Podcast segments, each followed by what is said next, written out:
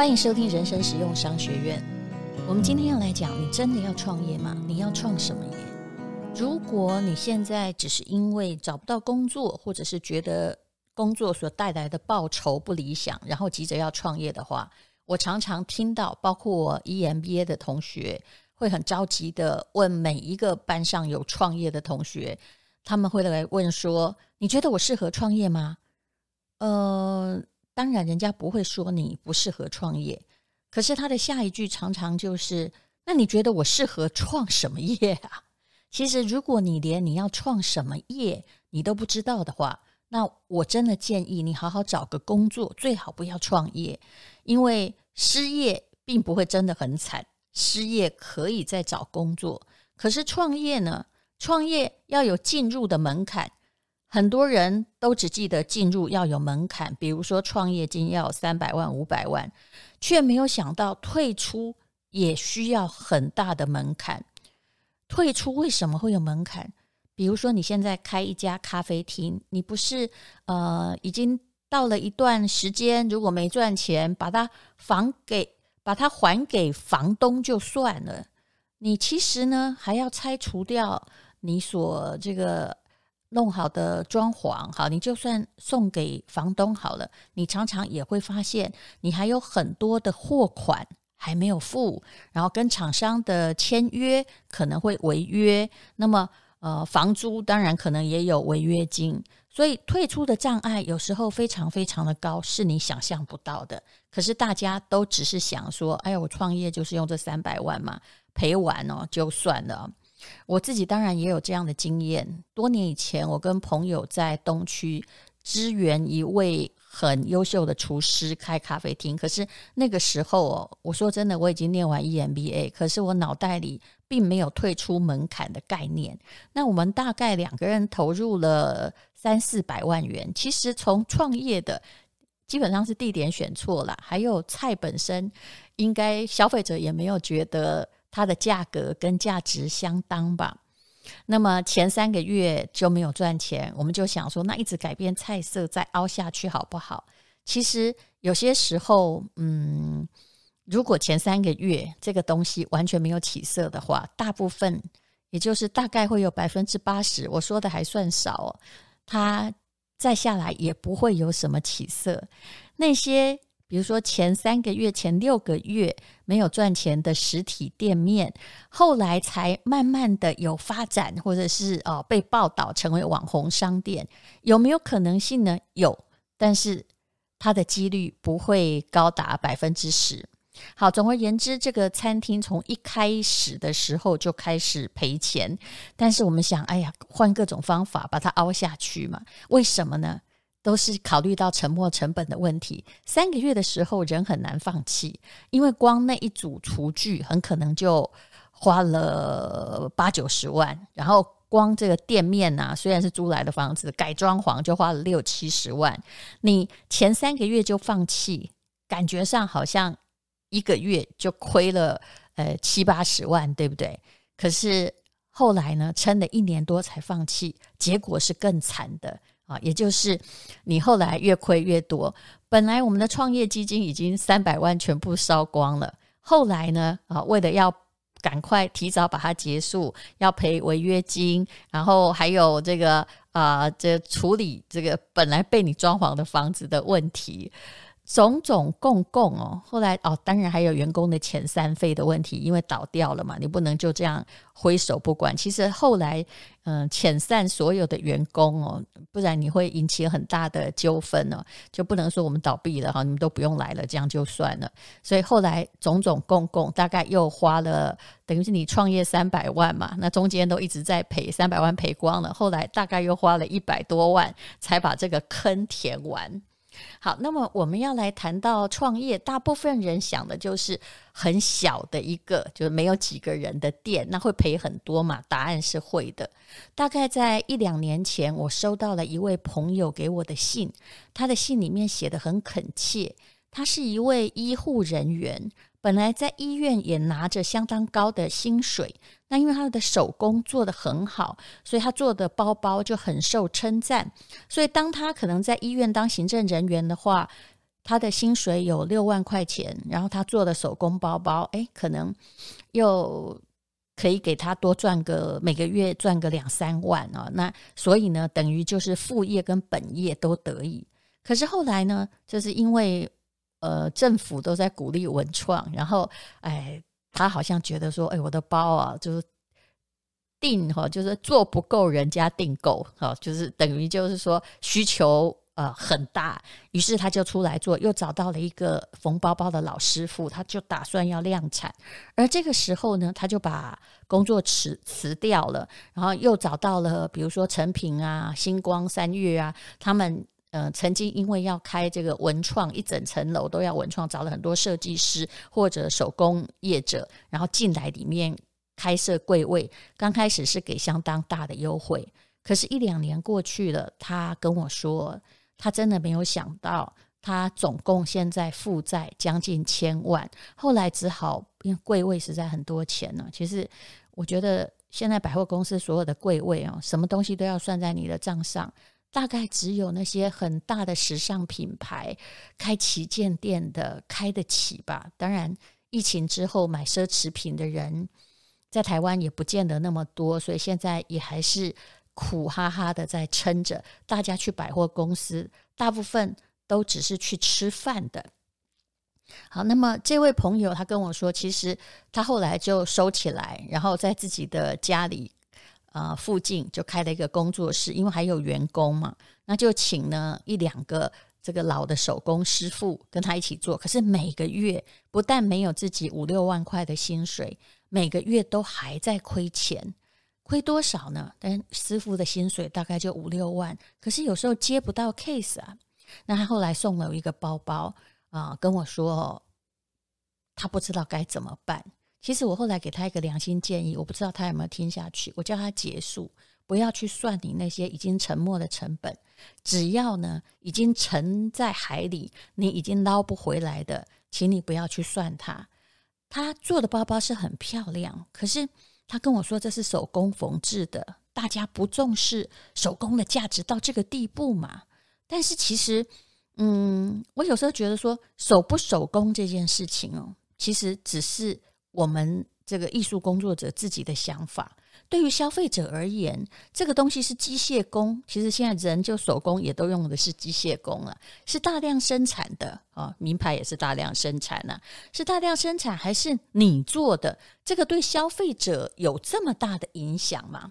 这就提到了创业的问题哦。其实创业有三个问题，请大家跟我来看看，不然你就不要创业，不要因为说啊这个。卖早餐呢，好像很轻松，只要做早上，那你就去做早餐。或我们这条街哈，就只要是早餐店都会赚钱，你就去做早餐。或者大学旁边开珍珠奶茶店会赚钱，你就去开珍珠奶茶啊。什么很夯就去加盟什么。往往这种追逐啊，会变成一种我们说的莲蓬头下的傻瓜哈。这是一个专有名词，也就是啊，你有没有发现啊？热水器不够好的时候，你有时候呢想要把它开热又变。烫，然后这个想要把它变冷了，又变得太冷，永远调不到一个适当的温度。那你永远在追逐这个热度，但是呢，却被它烫伤。什么样东西值得创业呢？第一点很重要的，商学院教的就是刚需。刚需当然是大陆人说出来的，也就是刚性需求了。把它转成的经济学上的名词是这样，是不是它一定会用到呢？呃，以包包而言，包包是会用到没错，但是问题你要问的是，他一定会用到你的手工包包吗？那么他的手工包包虽然做工很精美，而他告诉我是手工的，但是它的样子呢，其实就是很像一般家庭主妇会在比如说台北的永乐市场买布自己做的包包，也就是所有的手工艺老师都。大概教出来的都长那样，那布上面呢，它也没有价格的优势嘛，因为它用的布大概跟其他的做手工艺的布，在我看起来是一模一样的。那设计的样子呢，我这个很难讲哦，因为比如说我个人很喜欢一个包就同一个颜色哈，其实它轻或好背耐用就好了。那品牌呃最好是有一点，但是它做出来的包就是用了很多很多的手工拼接。我知道这些都是所费不止的，可是问题是对消费者本身到底是不是他刚性需求呢？我觉得不是，刚性需求就是跟。举个例子，就是吃饭一样，你每天都要吃饭啊，那就是你的刚性需求。你出门要开车，那开车也算是很多人的刚性需求，当然不是每一个人。所以为什么百货公司的美食街几乎永远都有客人？只要不要过分的难吃，或百货公司过分的偏僻、卫生条件不好的话，因为吃饭是人的刚性需求。好，那第二是。请问他解决了什么样的痛点？比如说手机很可能就解决了啊，你找不到别人那个痛点啊，那个痛点就是呃，他必须被满足的啊。比如说疫情的时候，那 Uber Eats 或者是那个熊猫，他们就来送美食给你，他解决了一个你不想出去或不能出去买东西的那一个痛点。那餐厅很可能，比如说我以前投资的某个餐厅在台北的啦，不是在宜兰的那个，那他很可能解决了旁边上班族的痛点，没错，可是。其实是没有，为什么？因为旁边还有别的自助餐店，而那边的上班族他也许需要一个比较看起来高档的餐厅来吃饭，但是平常反而是他中午吃饭的时间，自助餐店比较满足这些上班族的痛点，所以你要去看你开的创业到底满足了谁的痛点。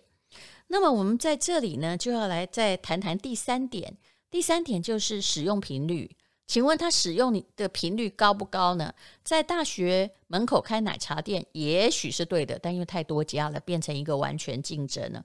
也就是一天一个人很可能吃喝一杯或两杯的饮料，那就就要看看哦，谁的这个价格比较低，谁提供的饮料比较好喝。那所有所谓的使用高频率，你不能。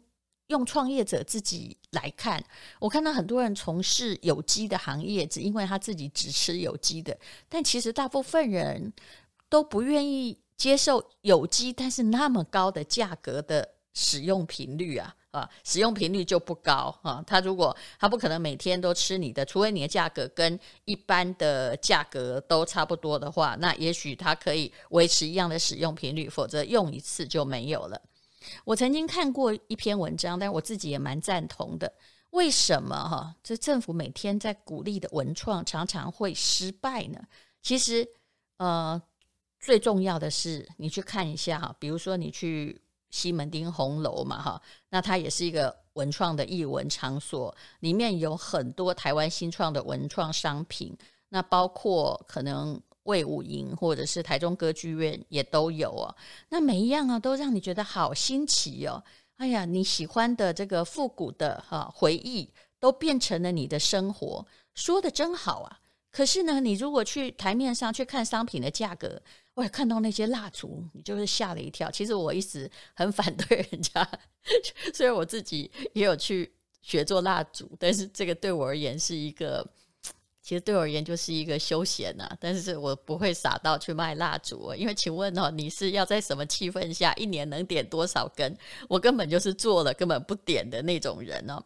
你看一看那个标签上的价格，你一定会说，深深吸一口气，心里想说：哎呦，这种。生活我真的高攀不起啊！那曾几何时，台湾的所有的老建筑啊、老房子啊，都挂满了文创商品。那一个钥匙圈可能好几百块，那一个杯子，哎呀，做的美轮美奂呢。其实我们以前应该，我说的是以前，是你应该没有办法每天逛，因为，呃。其实你会发现，文创商品都是换汤不换药，换了 logo，对不对？哈，杯子也没有差太多。那价格呢？只要是挂上了文创，会有一点点创意，但这个创意不是刚性需求哦。啊，你没有那个创意，一般的杯子三十块，你也可以喝水呀，是不是？也没有喝的水也没有比较不好喝啊。那所以，所谓所有的这个文创或者讲究手作的商品，哈，这个。就说手作商品，有个朋友说的很好，看起来你讲究它的人的温度，对不对？但是它的价格却让人心寒。那做的人当然，因为你花了很多力气去做，你会吹高自己的品牌的价值，可是并没有办法迎合消费者的刚需。从我刚刚讲的啊，这个刚需没有迎合，痛点没有解决啊，因为 你跟别人的功能都是一样啊，那就好像呃，人人家不会因为。提着你做的袋子，然后他出门的啊带东西的痛点就解决，带什么袋子都一样啊。还有没有办法高频率使用哦？有时候你会我会看人家那个木质的东西哈，就啊在诚品书店做得很漂亮。但是请问你是一年会来买几次呢？我觉得你有时候会去买，也只是把它当成来此一游，把它当成欧米亚给在买哦。那呃，所以呢？呃，这些东西其实你没有办法高频率的购买。台湾曾经成立过很多的文创的品牌啊，有的也想要做成台湾的无印良品，但是后来就不管你做的多好，后来呢就是都结束了营业。那你来看看日本的无印良品好了，其实以日本而言，它现在价格也降多了耶，嗯，尤其是在海外啊，它。解决了什么样的痛点呢？其实它的价格反而比这些在讲求手工、讲求文创的更贴近现代人生活，而它的无印良品本身还是一种品牌，它经营了这么久，对品质的讲究，它已经有了比较好的优势。这就是我要讲的，在这个行业里面哦，你到底你很特别没错，但是你一既不被需要，又不能高频率使用，那你的比较优势在哪里呢？啊，别人如果是规模经济，比如说无印良品啊，它在啊很多国家哈同一个设计，那很多国家呃帮他做工的话，他可以卖的比你便宜，那人家为什么要去买你的东西呢？说真的，我挺喜欢文创商品，那也喜欢逛这个文创市集商店。但是我会发现，我第一次到一个地方，也许会下手买几个，哎，第二次我就发现，我后来发现我买回去的也没有用啊，对不对？好，那但是很多人做文创就会觉得我根本不能降价，一降价就跟这个市场妥协，或者是呃污蔑了我的价格。可是你会发现哈，所有的文创园区哈，我真的觉得我们的文创园区如果没有观光客，不知道能撑多久哈。都是一样的东西啊，只如果你做的跟人家一样，大家都会做，那个就是一个完全竞争，叫做血海的市场啊。比如说啊，染呐哈，强调传统技艺哈，呃，肥皂啦哈，木制品呐哈，茶啦哈，布啦哈，还有饰品，其实。看来看去看久了，你眼花了啊、也许有一些创意吧，但他们的共同点就是单价很高，你大概没有办法常常的去购买。那你去看、啊？泰国的那个市场里面哈，也有很多人家设计的衣服，可是它的价格便宜的要命啊！所以，呃，我们这里的文创商品是不是在没有观光之后还能够面临考验？嗯，我觉得大家要想一想。还有之前我说过的那位医护人员呢，他后来我不知道他有没有听我的建议，我只是建议他请赶快哈就发了资遣费，请老师傅回去退休。然后他自己呢去找个工作，然后再维持以前比较快乐的一个人慢慢做着文创啊，卖给附近少数同事的这样子的生活，比如赚个五六万，然后啊副业赚个两三万，反而他会过得比较好。呃，如果他再不把这个事业结束掉的话，各位你要知道，很多东西是很难算成本。比如说他那一个包好了，他那一个包。哎，我该怎么说呢？如果就是有的是大陆的来的那个大量制造的廉价品，用的也是同样的布料，它车工坏一点，可可能卖个两百块钱呢。然后他那个包卖个两千多块，以频率而言，我们到底能够买多久呢？还有，呃，其实他的那个不止两千块，他一定要卖两千，那是因为他可能算一算，他的成本都高达一千多。但是在我算来，如果你用真正的会计来算，那是不止的。为什么？因为如果你一个月哈没有卖出两三个，或越卖越少，师傅每天。呃，每个月的薪水就是五万块，还包括你自己加起来可能十万，也就你的存货哈。如果真的要解析起来，不是只有成那个制造的费用哦，你的薪水如果加上去，然后一次才卖五个，你很可能算一算，哇，每一个哈要卖两万再合，所以你的产品的成本是越堆越高，在你滞销之后。所以，呃，如果各位还想要做文创的生意，或者是想要创业，拜托一下，请考虑我这几点：第一，是否刚性需求；第二，你解决了大家的痛点没有；第三，大家是不是可以高频率的消费；第四，不要到处哦都是，那么你就没有比较优势。好，这就是今天的人生实用商学院。